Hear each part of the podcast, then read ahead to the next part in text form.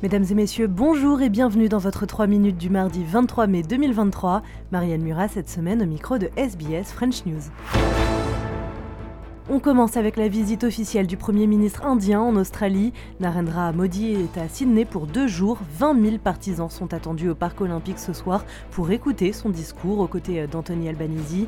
Une visite qui ne fait pas l'unanimité, pourtant Narendra Modi étant critiqué pour sa gestion de la liberté d'expression et des droits de l'homme en Inde. L'agenda des discussions entre les deux chefs d'État n'a pas été dévoilé, mais il semblerait qu'elle porte davantage sur les relations commerciales et militaires. Between Australia and India is. India will grow to be the third largest economy in the world. It's already the most populous country in the world, and it's an important neighbour in the Indian Ocean that we share. And that is why this is a relationship that we need to invest in. Voilà pour euh, Anthony Albanese, c'est la sixième rencontre entre ce dernier et Narendra Modi en un an. Australie toujours et des chercheurs de l'hôpital Matteux de Brisbane travaillent sur un nouveau vaccin contre la grippe. Objectif trouver la formule universelle qui permettra d'offrir une protection plus longue contre le virus et ses mutations et ainsi arrêter de se faire vacciner une fois par an. 600 personnes participent à ces essais qui, s'ils sont couronnés de succès, entreront dans leur prochaine phase l'année prochaine. On écoute le docteur Paul Griffin. And we've tried targeting other parts of the virus before and struggled to get a, a, strong enough response. But the innovative technology in this vaccine, it looks really likely that we'll get a, a sufficient response against that conserved part, that part that doesn't change. So we'll get coverage against all potential flu strains. Sur la scène internationale, la Grèce est en plein revirement politique après les élections législatives de dimanche.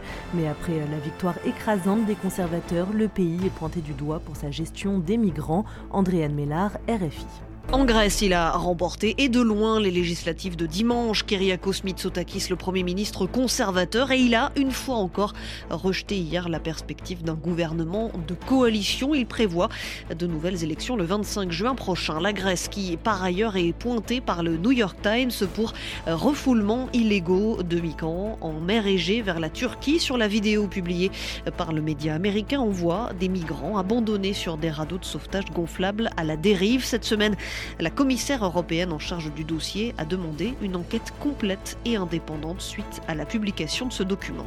Et enfin, on en parlait dans le 3 minutes il y a un mois environ, l'opération Wambushu qui vise à expulser les migrants illégaux à Mayotte, eh bien elle a repris hier Andrea Millard. Les pelleteuses sont entrées en action à Talu 2 dans le quartier de Magikavo, à Kungu, dans le nord-est de l'île. C'est le plus important bidonville de ce territoire français situé dans l'océan Indien. Wambushu, c'est cette vaste opération d'expulsion de migrants illégaux lancée par l'État français il y a un mois, mais mise en pause par une suspension judiciaire. L'opération a donc repris hier et se pose aujourd'hui la question du relogement de toutes les personnes déjà évacuées. Elles sont 380. Voilà messieurs dames de ce qu'on pouvait dire de l'actualité résumée en 3 minutes en ce mardi 23 mai 2023. Je vous souhaite de passer une très bonne soirée et je vous dis à demain.